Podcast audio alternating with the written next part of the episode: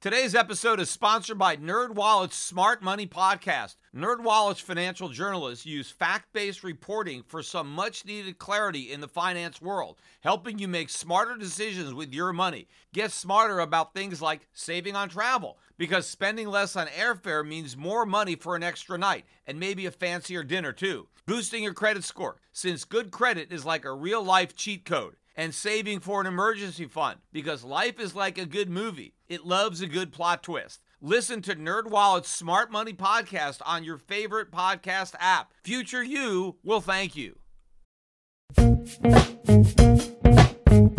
The Peter Schiff Show. Well, it didn't take long for the Atlanta Fed to already reduce its inflated forecast for Q2 GDP. Remember, they initially came out with their first estimate of 4.3% growth in the second quarter, following the dismal 0.7% that was initially released for the first quarter. My guess is still that they're going to end up lowering that estimate as more economic data comes in. Nonetheless, the Atlanta Fed boldly came out with 4.3% for Q2. Now, er, already earlier this week, they have reduced that estimate to 3.6%. That was their first downward revision. I think it's going to be the first of many. Remember, we did this exact same dance last quarter where the Atlanta Fed starts real high, and then as more and more data comes in that's weaker, they keep uh, notching down the estimate. It's like a, a limbo, a, G, a GDP forecasting limbo. The question is, how low can the bar go? Remember, I mentioned, I think, on my last video blog that the New York Fed is already down to 1.8% for Q2. So the Atlanta Fed has a long way to go to catch up to where the New York Fed already is. Now, they're going to have a chance uh, to close the distance a little bit on Friday because that is the next update to the GDP estimates. And that's when we're going to be getting the retail sales numbers, which my guess is it will continue the trend and those sales will be less than expected. In fact, we already got some news today that should weigh on second quarter GDP, and that is import export prices for the month of April. This is important because obviously what we pay for our imports and what we get for our exports is going to be a big determinant of the trade deficit. And this is especially important because obviously we import a lot more than we export. So the import price is probably more uh, important. And import prices jumped in the month of, of April by a half a percent. And in fact, they even revised upward the decline that was originally reported for March of minus 0.2 that we was revised to up 0.1. So we were up instead of down last month, and we had a huge jump in April uh, by 0.5. Uh, in contrast, the exports went the other way. The export prices were originally reported as up 0.2 for uh, March. That was revised down to just up 0.1, and export prices were up 0.2. So the price of the stuff we buy went up a lot more than the price of the stuff we sell. And so that means the trade deficit is going to be bigger. And that also means that the trade deficit is going to be bigger, particularly because, as I said, we import a lot more than we export. So this is going to weigh on GDP if the trade deficit is, in fact, larger. Because remember, the trade deficit is a subtraction from GDP. So whatever the GDP number is, we have to subtract from that number the value of the trade deficit to get the actual number. And so this again is another reason that I think that we're going to continue to be moving down. Now, you know, despite the weak economic data that has come out that has resulted in these downward revisions, the dollar has actually strengthened. And I think the reason for that is the buy the rumor, sell the fact with respect to the outcome of the French elections. The euro had already rallied uh, in advance of that. And I do think there was some profit taking on the the outcome, which was anticipated in advance. But I think the fact that the dollar is not getting more traction from the near certainty now of a June rate hike and the pervasive optimism that permeates the country the fact that the dollar is not riding this wave of optimism to new highs, despite what's going on with elections in Europe, is indicative to me that the markets are starting to figure this out. The markets are starting to look beyond the hikes, however many more there are, whether the Fed hikes rates in June or not, or whether it hikes wakes again. These rate hikes, as I've said repeatedly, are too little too late to mean anything Meanwhile, the economy is headed for recession. In fact, I think Wilbur Ross finally came out today uh, and, and admitted that um, the U.S. GDP is not going to grow at 3% this year. I mean, that's why they pay this guy the big bucks, right? I mean, you, you don't need to have that much uh, information. You don't need to be that smart to figure out something that's that obvious. But they finally admitted that the economy is not going to grow by 3% this year. In fact, it may even be in a recession this year. So it's not only not going to grow by 3%, it may not grow at all if we're in a recession. But of course, the Trump administration is continuing to pretend that, well, you know, once we pass all of our legislation, once we get all of our players on board, once we get tax reform, once we replace Obamacare, once we get infrastructure, once we do all this stuff, well, then we're going to get all this growth. Well, first of all, they're probably not going to get all that stuff until we have a recession. The recession will be the catalyst for some type of stimulus, right? Some kind of tax cuts and, and increased government spending. And in fact, I think what happened now with, you know, firing uh, Comey is probably going to delay this even more as now the president has to be on the defensive to explain, you know, why he did that. And now, of course, the Democrats now who used to hate Comey, now they love him again. All of a sudden, it's a big you know Watergate style cover up because oh you know what he was what he was obviously he was investigating he was onto something he was looking into the situation with Russia. Now he's been dismissed. Oh we need a special prosecutor now. This could blow out of proportion. This is going to further disrupt the ability to get stuff done. But nobody seems to be questioning the fact that so much uh, of the hype associated with the rally that resulted from the Trump victory is actually uh, going to come to pass. But even given all that, given the stock market at the highs, given the optimism and, and, and the confidence, the dollar is not making new highs. And I think uh, the dollar is going to go back down after we get this small bump uh, as a result of the buy the rumor, sell the fact from the uh, the elections. Now, gold also has sold off. You remember the last time I was talking, I thought gold looked really good short term on a chart. I thought it looked like it was going to go up to 1300.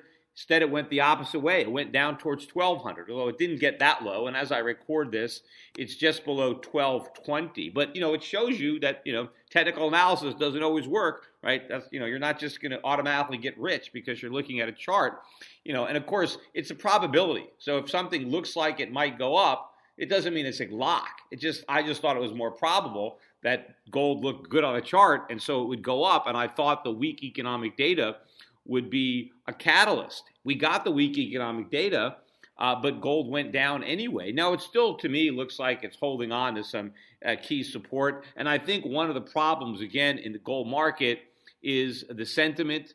Looking at the gold stocks, again, continuing to weigh the divergence. The gold stocks did not participate in the new high uh, that bullion made. Uh, gold stocks recovered some of their decline, but they didn't get back to where they were. Gold, meanwhile, made new highs for the year. Gold is still doing well this year. It's still beating the U.S. stock market uh, considerably this year, as is just about every other market in the world. I mean, the outperformance that I've been talking about so far this year between foreign developed markets and especially emerging markets uh, is widening, continuing to gain on the U.S. market. But retail U.S. investors, even including Euro Pacific Capital clients, uh, are you know still haven't figured this out.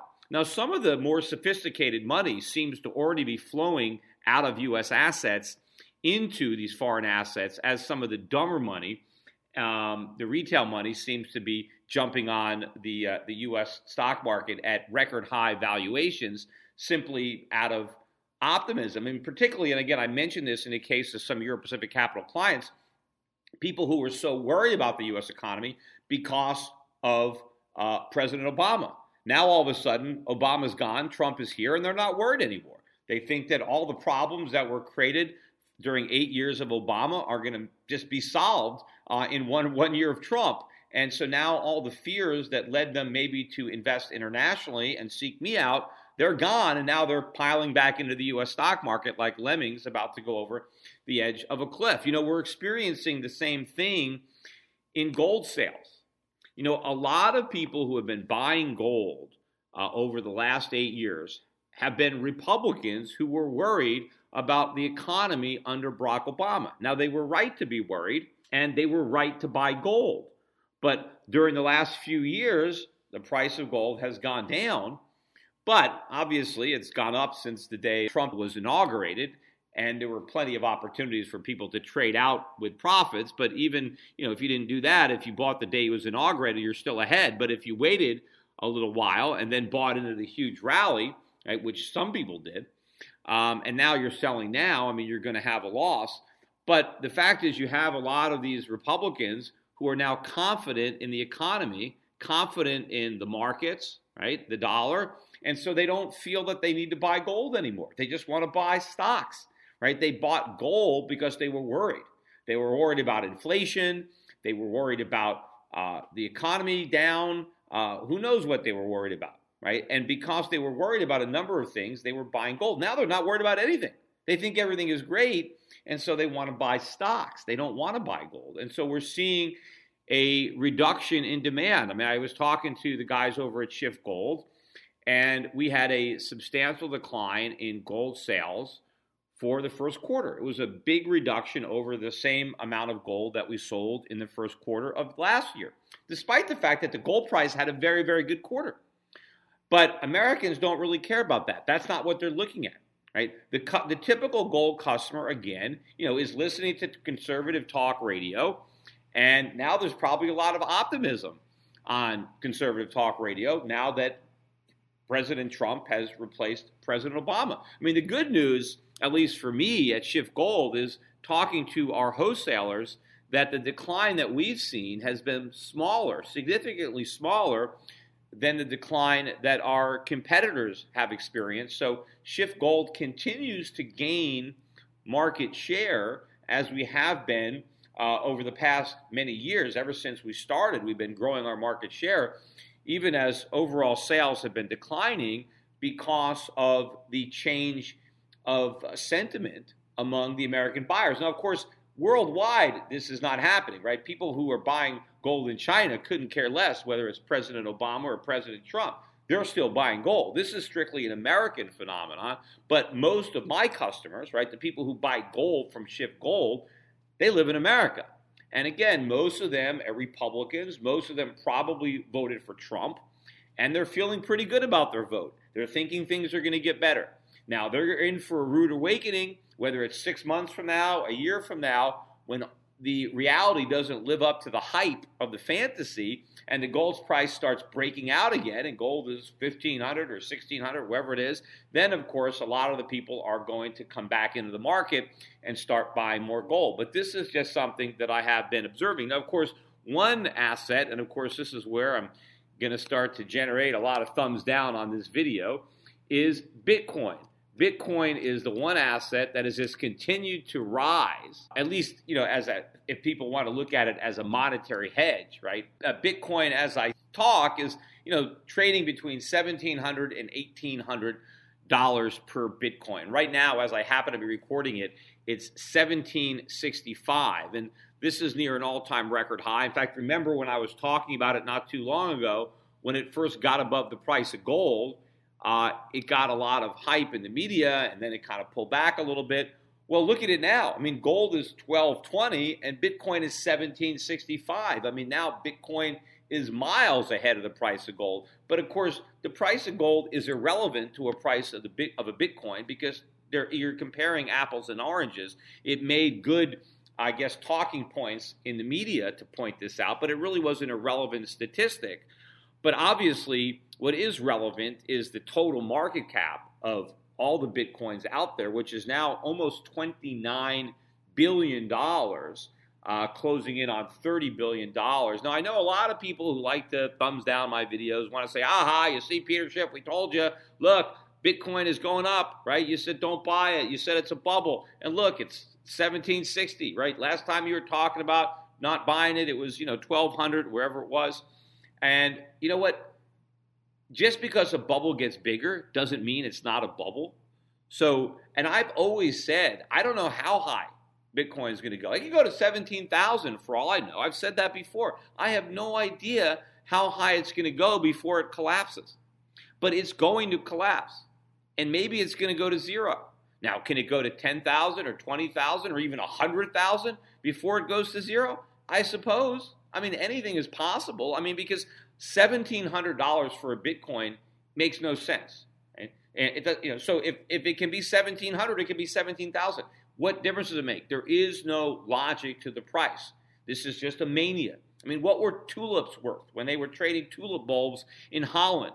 It didn't matter. They went through the roof until they came crashing down. Now, did people make money trading tulip bulbs in, in Holland? Yeah, they did. But a lot more people lost a lot of money. Same thing's going to happen with Bitcoin. Yes, some people are going to make money. Some people have made money. And some people will make money but a lot of people are going to lose money. You know, it reminds me of uh, the Clint Eastwood movie. You know, do you feel lucky? Right? Well, do you punk? I mean, if you feel lucky, you can buy yourself some bitcoins, and maybe you'll get out before the music stops. I don't know. I just don't like to encourage people to participate in a bubble just based on the fact that they may be able to get out before the bubble pops. But hey, if you're a gambler and you want to try to judge the risk reward, especially if you take profits, on the way up. I mean, the best way to trade Bitcoin is to trade it. And, you know, yes, obviously, if you just bought and never sold, yes, you have greater profits than people who bought some a while ago and then took money off the table. But the concept of taking money off the table means eventually, if you take enough money off the table, you don't have any money on the table. It's all the house's money. And once you're playing with the house's money, well, then you can gamble. Because then if you lose the house's money, it's no big deal. So if you're going to get into Bitcoin and you're going to buy it, which I'm not encouraging you to do, but if you're going to buy it and it goes up, you got to sell. Do you sell it all? You don't have to sell it all, just sell some. And you got to keep lightening up so that eventually you get your money off the table. Then, all right, you want to take a free ride and see what happens with a profit? Okay, you know, you could take a, you can, you can see what happens. But the risk that you take is that you buy now and it just goes straight down, right? It, this may be the top, right? Now it's probably not, right? Because the bubble's probably going to get bigger. I mean, how many times did it look like the Nasdaq bubble, the tech bubble, was at its peak in 1999, 2000? It looked like it many times before it finally happened, right? So you never know. You can never tell the difference uh, uh, know when a bubble is at its peak, but I think I do know a bubble when I see one. And this is a bubble if I've ever seen one. And you know, I don't want to get into again because I've explained before why I don't think Bitcoin works as money, right? And so why it's not going to be a viable currency. But the very fact that it's this volatile even is more proof. Look, Bitcoin, again, it's 1765 right now. Where's it going to be next week? Could it be at 2000? Sure. Could it be at 1500? Sure. I mean, I don't think anybody would argue with me that it's possible that Bitcoin could be $2,000 next week or $1,500 next week. Given the fact that there's that much volatility, how can it be money? How can you hold on to it for purchases? Because the, the value can swing so wildly, money needs to be a reliable store of value so you can spend it but more importantly, so you can contract in it. What if I want to borrow money or loan money? How am I going to do that in Bitcoin? How am I going to borrow Bitcoin from somebody? What are they going to be worth when I pay them back? I mean, there's enormous unknowns to both the borrower and the lender if you do a loan in Bitcoin. What about just a contract? What if I want to pay for something that I'm going to get delivered in six months or a year? Can I contract to pay for that in Bitcoin? How can I do that? I mean, nobody knows what the Bitcoin is going to be worth. So, how do you have a long term contract? I mean, you could end up losing a fortune. You don't know. I mean, what about employment? Are you going to accept a job, you know, where your salary is a fixed number of Bitcoins? I mean, that's hard to do because what if Bitcoin goes down and now, you know, your rent's not in Bitcoin? So, if Bitcoin goes down, you're working for next to nothing. Or am I going to be an employer? Am I going to hire somebody and, and pay them in Bitcoin when I don't really know what the Bitcoins are going to cost? In the future when I pay the salary, maybe I end up paying a lot more than the, the, the, the labor is worth that I'm trying to buy. So you can't enter into long term employment contracts. You can't enter into, into loans, into purchase agreements. You can't even have savings that you're just going to spend because the volatility is just too great. And you know, the higher the price of Bitcoin goes, the greater is the likely volatility, you know, because the higher it rises, the more it can drop. I mean, obviously, right? I mean, what if what if Bitcoin just doubled tomorrow? Doesn't that mean it could get cut in half the day after? Sure, right? Now, someone's going to say, well, what difference does it make? Because the trend is up. Well, the trend may not stay up, right? The trend of all bubbles is up. That's the nature of bubbles until it bursts. You know, why are prices of Bitcoin rising? Is it because people want to use the Bitcoins in everyday commerce? No, that's not why they're rising. People are buying it because it's going up. That's why they're buying it. And it's going up because people are buying it. And because it's going up, more people want to buy it. It just feeds on itself. But also, it's the sellers. Where are the sellers? They don't want to sell. Why would they want to sell? I'll sell later when it's higher. So when the market's going up and you have this kind of expectation, the sellers don't want to sell, the buyers want more, so the price keeps going up. This is a dynamic. When is it going to stop? When everybody wants out. But what happens when everybody wants out? Who wants in? Nobody. And the bottom drops out because ultimately there's no real value supporting the mania. This is no different than the tulip mania, right? It's it's tulips uh, 2.0. And again, right, everybody's going to criticize me. Look, this is what I believe, and I believe that I'm going to be right. In the meantime, the price is going to go up until I'm proven right. And yes, people are going to make money on paper. Some people will make money in actuality because they will do the smart thing and they will cash out. But I tell you this that a lot more people are going to lose a lot more money when this party ends. I mean, how many people do you know that made money in the dot com market. You know, most people lost money. There are some people that made lots of money. There's some people that made fortunes. But the vast majority of people who got into the dot coms lost money. Now, obviously, look, hey, if you bought the right ones, look where Amazon is today, right? You could have bought Amazon and just held that, you made a fortune. And there's a few others that, but there's for every Amazon, there was 10 of them or 100 of them that went bankrupt, right? But yeah, if you bought a handful of them and held them the whole time, but again, you know, there's a real business there. I mean, even though Amazon is still losing money, you know, they still have tremendous sales, and there still is the potential that they're going to figure out how to, uh, you know, do this profitably. And they've got so many other things they're doing now, more than just retailing uh, online. I mean, so there's a lot of potential that I can see people are are betting on when it comes to when it comes to Amazon. What whether or not everything that it's doing today will ultimately be worth the price that people are paying I, I mean, I kind of have my doubts. I mean, I think it's going to be a successful company, but I don't believe it will be as successful as people believe because the one thing that success ensures in a free market system is competition, right? Because when you start making a lot of money, other people want a piece of your action. And, and so ultimately, there are going to be competitors. There are going to be more competitors. They're going to come out and they're going to get into this space. And yes, Amazon has a huge lead. But you know, there've been a lot of companies that have had huge leads, and then somebody else catches up. Somebody else figures out how to do it better. They do it cheaper, or they start chipping away at your market. And and so I think a lot of that is ultimately going to happen. Right? There is a lot of high hopes and expectations built in to that company. But my main point about even going back into the dot coms was ultimately what happened to the vast majority of investors who, for a while, had huge paper profits, but then in the end you know, watched those profits vanish and in many cases turn into losses. I think the same thing is going to happen to Bitcoin, no matter how high Bitcoin goes before it collapses. And the irony of it is, the higher it goes before it collapses, the more money people will lose and the more people who will lose money. So, to the extent that it just stops now and goes straight down, that will save a lot of people from losing even more money in the future who get suckered into the mania. Now, on the other hand, gold, as I mentioned, that's what people should be buying. And in fact, maybe some of the people who would normally be buying gold because it's not going up, they have been distracted by what's going on with Bitcoin. And so they're buying Bitcoin instead. Maybe Bitcoin as well is stealing some of gold's thunder. But if you're smart, you're going to be buying gold. And again, if you want to have money that you can use in commerce, that you can use as a medium of exchange where you can have contracts in gold where you can be paid for services in gold and be paid for goods in gold, then open up an account at Gold Money. Gold money is the answer. It solves all of the problems that Bitcoin tries to solve but can't. Ultimately, the only thing Bitcoin is is a speculative asset. It's something that people buy because they think they're going to get rich.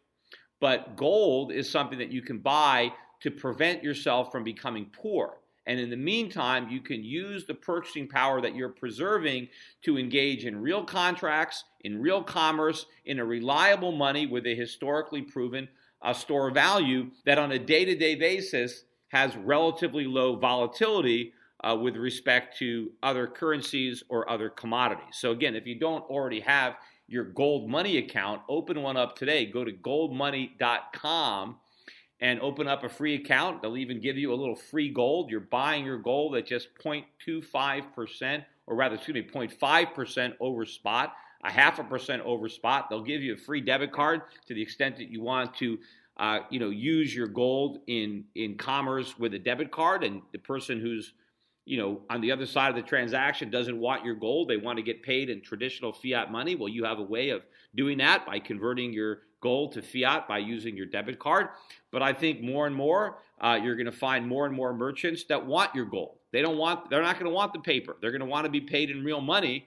And they're going to want you to pay them using your gold money account where you directly transfer your gold to their account uh, in exchange for their services. And again, more importantly, if you're a listener to this podcast and you have a small business, if you are selling something, whether it's products or services, and if you want to be paid in gold, then set up a gold money account and you can get paid in gold. In fact, even your customers that don't have gold can pay you in gold without actually buying it themselves. All of that is possible through the gold money uh, application, the gold money website. But of course, the best way for your customers to pay you in gold is to have the gold. So your customers can open up gold money accounts and they can start earning gold themselves. So they can spend the gold that they earn and everybody can start transacting completely outside of the US banking system, completely outside the US dollar, yet be able to transact even more efficiently and conveniently than if they were still in the US banking system and the US dollar.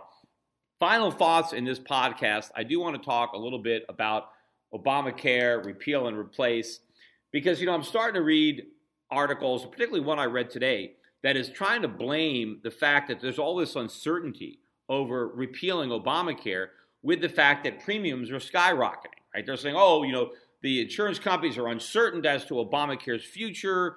And, and so as a result of this, they're really jacking up the premiums. I mean, this is all a bunch of media spin. The premiums have been going up for years, and they're going to continue to go up whether or not Obamacare is repealed. Because if it's repealed and replaced with what the Republicans got, then insurance rates are going to keep going up for the same moral hazard that we have now. In fact, the moral hazard may, in fact, end up even bigger to the extent that we get a Republican replacement bill that is actually passed. You know, this article that I read, it did point out that the reason that rates are going up is because fewer healthy people are buying insurance and therefore the people who are buying are sicker and putting in more claims, and so they're more expensive to insure, and therefore the insurance companies have to raise their rates.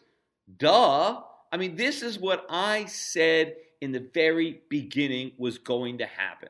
In fact, I even pointed out in an article that I wrote and on this podcast that even the Supreme Court, even though they're dumb when it comes to the Constitution, at least they were smart when it comes to moral hazard and economics the only way the Supreme Court, in their mind, uh, justified the constitutionality of Obamacare, and I still think they were wrong. See, they called the they called the the penalty a tax, and they said as a tax it's constitutional. I think they were wrong. As a tax, it's still unconstitutional because it's a direct tax and it needed to be apportioned. But forgetting about that, because they've been bad on apportionment over there at the Supreme Court for a long time, ever since really the Pollock case. But if you want to look at what they said, they said that they still believe that the government cannot penalize you for not doing something. They can't fine you for not buying a product. But they pointed out that since the penalties, in quotes, for not buying insurance were so low, that they wouldn't actually compel anybody to buy the product, that people would just pay the penalty as a tax. And so, therefore, it was a tax, not a penalty, because it was so low that nobody would actually feel forced to buy insurance, they would just pay this tax for not having insurance. And the Supreme Court was right. And I pointed this out that this is why it wasn't going to work. You know, nobody wants to level with the American public on uh, pre-existing conditions. In fact, you know, the Republicans, when they, you know, campaign or when they go stumping around about health care, the one thing that everybody hates about Obamacare is that the government requires you to buy insurance. But the one thing that everybody loves is that the insurance companies can't deny coverage based on pre existing conditions. Well, those two have to go hand in hand. If you want to make it illegal for the insurance companies to deny coverage based on pre existing conditions, then you have to force everybody to buy insurance. Otherwise, nobody will. The problem with Obamacare is the penalty tax for not buying insurance was too low. So if you really want to make sure that Obamacare works, what you'd have to do is dramatically increase the penalties on those people who don't buy insurance. But nobody wants to do that. That's a political time bomb. I mean, even Obama, nobody wants to have that penalty high. And in fact, if they made it high enough to actually make it work, then it would be unconstitutional according to the Supreme Court. In fact, I mentioned this on my podcast. The moral hazard is even greater under the Republican version than it was under the Democrat version. Because under the Democrat version, I think that you can only buy your insurance during the enrollment period. And, and so what would happen is, let's say you got really sick and then you needed insurance. Well, if the enrollment period didn't hit, you still had that gap, right, between the time you got sick and the time you can buy your insurance. Now, you know, so maybe the hospitals would still take care of you and then you would get the insurance later and you'd be able to pay the bills, but there was still that potential risk. But with the Republican plan, it doesn't work that way. You could just go to an insurance company, whatever you want, and buy a policy no matter how sick you are. And the only thing they can do is make you pay a 30% premium to what a healthy person could pay would pay and only for the first year of your coverage. Then after the first year, your rates go back down to what every other healthy person is paying. So in other words, it's actually easier, there's a greater financial incentive not to buy insurance under the Republican replacement plan than there was under the original plan for Obamacare, which means that insurance costs would rise even faster because the moral hazard is even greater. Now, supposedly, the Tea Party got them to put in this thing in there where the states can ask for some kind of waiver, which means every state has to ask for a waiver. But I don't know how easy it will be to get the waivers, and whether that position is even going to be in there when it comes out of the Senate, which means maybe the House won't even vote for it. Who knows? But maybe they will anyway because of the politics. But the way it was originally proposed, it's worse than Obamacare when it comes to the incentives. And if you want insurance companies to not be able to discriminate against people with pre existing conditions, charge them more money, or deny them coverage, then what you're saying is you want health insurance to be extremely expensive because the way it's being sold to the public, it's not insurance. And if this continues, right, because what happens is more and more healthy people do the math and realize they're suckers for buying insurance when they can just wait till they get sick and just pay a tiny penalty and uh, they can buy the insurance anyway. So, as more healthy people make the rational choice not to buy, those people who are still buying have bigger and bigger increases in their premium. And now, as premiums get higher and higher and insurance gets more and more expensive, that's a greater incentive for those people who are still buying the insurance to drop out. And so eventually, no healthy people buy insurance. So insurance basically is only purchased by people who are really sick and they need medical care, which means it's not health insurance, it's just medical care. You're just paying for your medical care, except you're trying to pay a small amount and force the insurance companies to pay a large amount. Well, they can't do that and stay in business. So that the, the price has to skyrocket. So basically, instead of paying the doctors and the hospitals, you just pay the insurance companies who turn around and pay the hospitals and the doctors. So the, the, the cost has to skyrocket. So the whole insurance industry has to collapse until government uh, levels with the American public and says that people with pre existing conditions can't buy insurance. And if they're going to buy it, it's going to be very expensive. That's why they have to buy it before they get sick. That's why they have to buy it when they they don't they don't need it. Otherwise, they're never going to buy it. Now, What do you do with the people who have pre existing conditions from an early age that are not covered under their parents' plan? I mean, you could come up with a temporary plan. Uh, that's going to cost a bunch of money that gives people a short window of opportunity who are sick right now. Hey, this is your last chance. You got six months, you got one year. You can buy a plan. Uh, this is what the extra premium is going to be, but we're going to have some kind of reserve that we're going to pay for by cutting government spending someplace else, and we're going to give you a, a window of opportunity to buy insurance with a pre-existing condition. But once that window is shut, then it's too late, right? Because then if you if you don't have it, you're out of luck. Now, of course, look, there's going to be charities. People, there's you know, there's we're a compassionate nation, particularly doctors. I mean, nobody just dies in America because they don't have the money people will take care of other people. You know, especially if we can uh, get rid of a lot of the rules and regulations that undermine doctors. If we could, you know, get rid of or have tort reform so they don't have to spend a fortune on malpractice insurance. If we get a lot of people uh, to not use insurance for routine medical care, if we separate insurance from employment, which is something I've been recommending for a long time, which is a flaw that was created by government.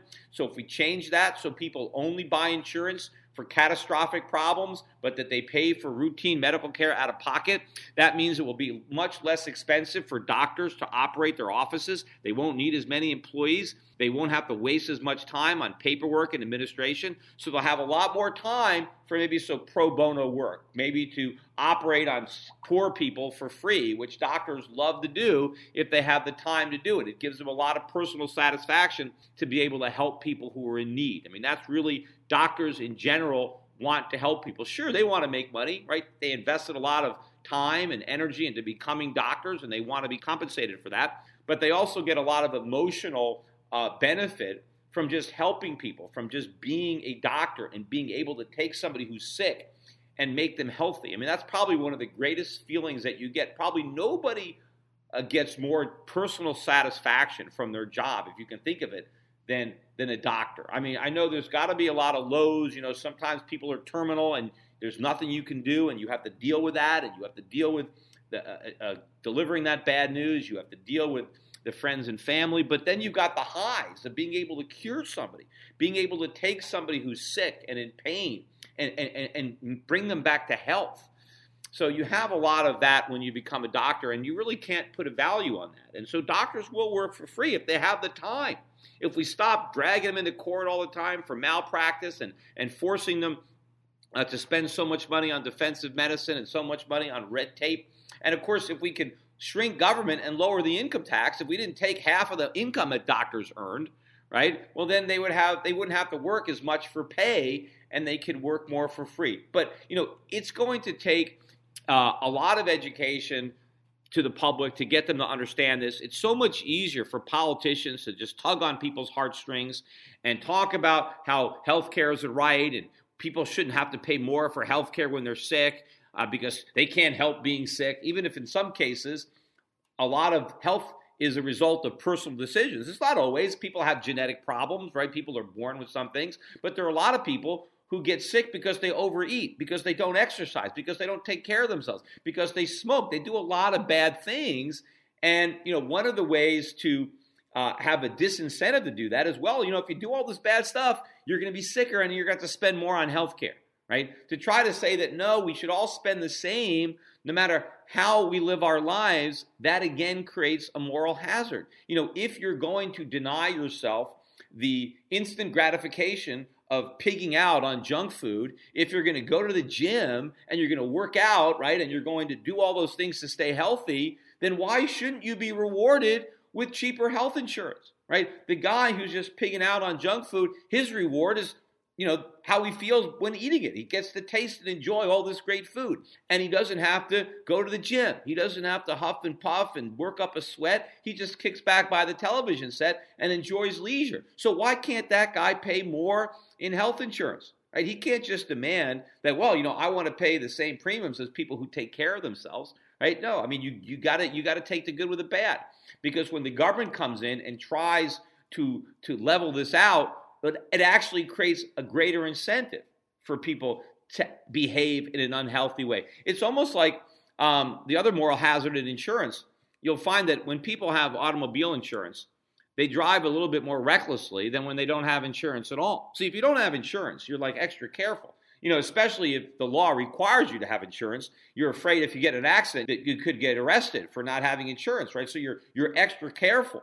You know, when you know you know you're doing something wrong, you don't want to get stopped, you don't want to get an accident, so you you know you're super careful. But once when you have insurance, you know, you have a little bit more relief. You're not as worried about getting into a fender bender because, you know, your insurance is going to cover it. Right now, of course, you know, the insurance companies have the ability to raise your rates if you get into an accident.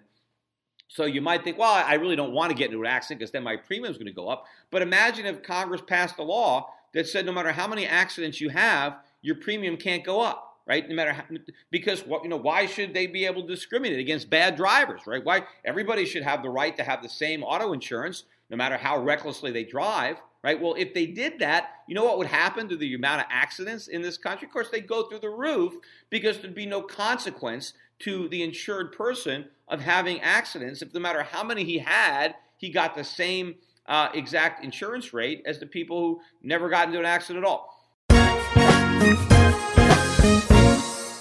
Today's financial advisors behave like pro wrestling TV commentators. They scream that the recovery is strong, debt is manageable, inflation is low, and that the Federal Reserve has everything under control. They may be oblivious, but the danger is real. Looking beyond the media hype can open a world of broader investing ideas. Euro Pacific Capital is a registered investment advisor that offers stock focused wealth management services that closely follow the strategy of our founder and CEO, Peter Schiff. We concentrate on those countries that are more closely in tune with Peter's vision of how capitalism is supposed to work. And these investments are not hard to find, provided you know where to look. Isn't it time you change the channel and let Euro Pacific put a little reality back into your portfolio?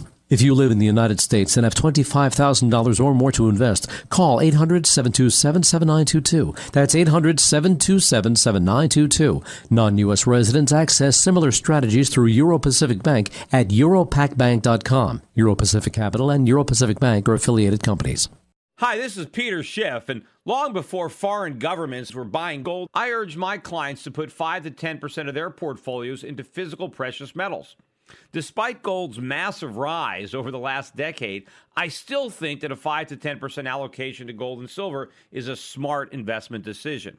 But buyers have to beware. Big TV gold dealers push all sorts of coins that are poor investments. Bait and switch deals, price protection guarantees, leveraged gold accounts. These are just a few of the sleazy tactics used to swindle inexperienced gold buyers. My gold company is different. We never offer a coin or bar unless I consider it to be a good investment. I want my customers to be educated. That's why I'm offering you a free research report exposing the biggest scams and ripoffs in the industry. Download my report, Classic Gold Scams and How to Avoid Getting Ripped Off for free at goldscams.com. This report tells you everything you need to know about how to avoid losing thousands of dollars with scam gold dealers. It even tells you how to tell if a salesman is lying to you on the phone. This is a must read for anyone considering a gold or silver investment. Download this free report today at goldscams.com. That's goldscams.com.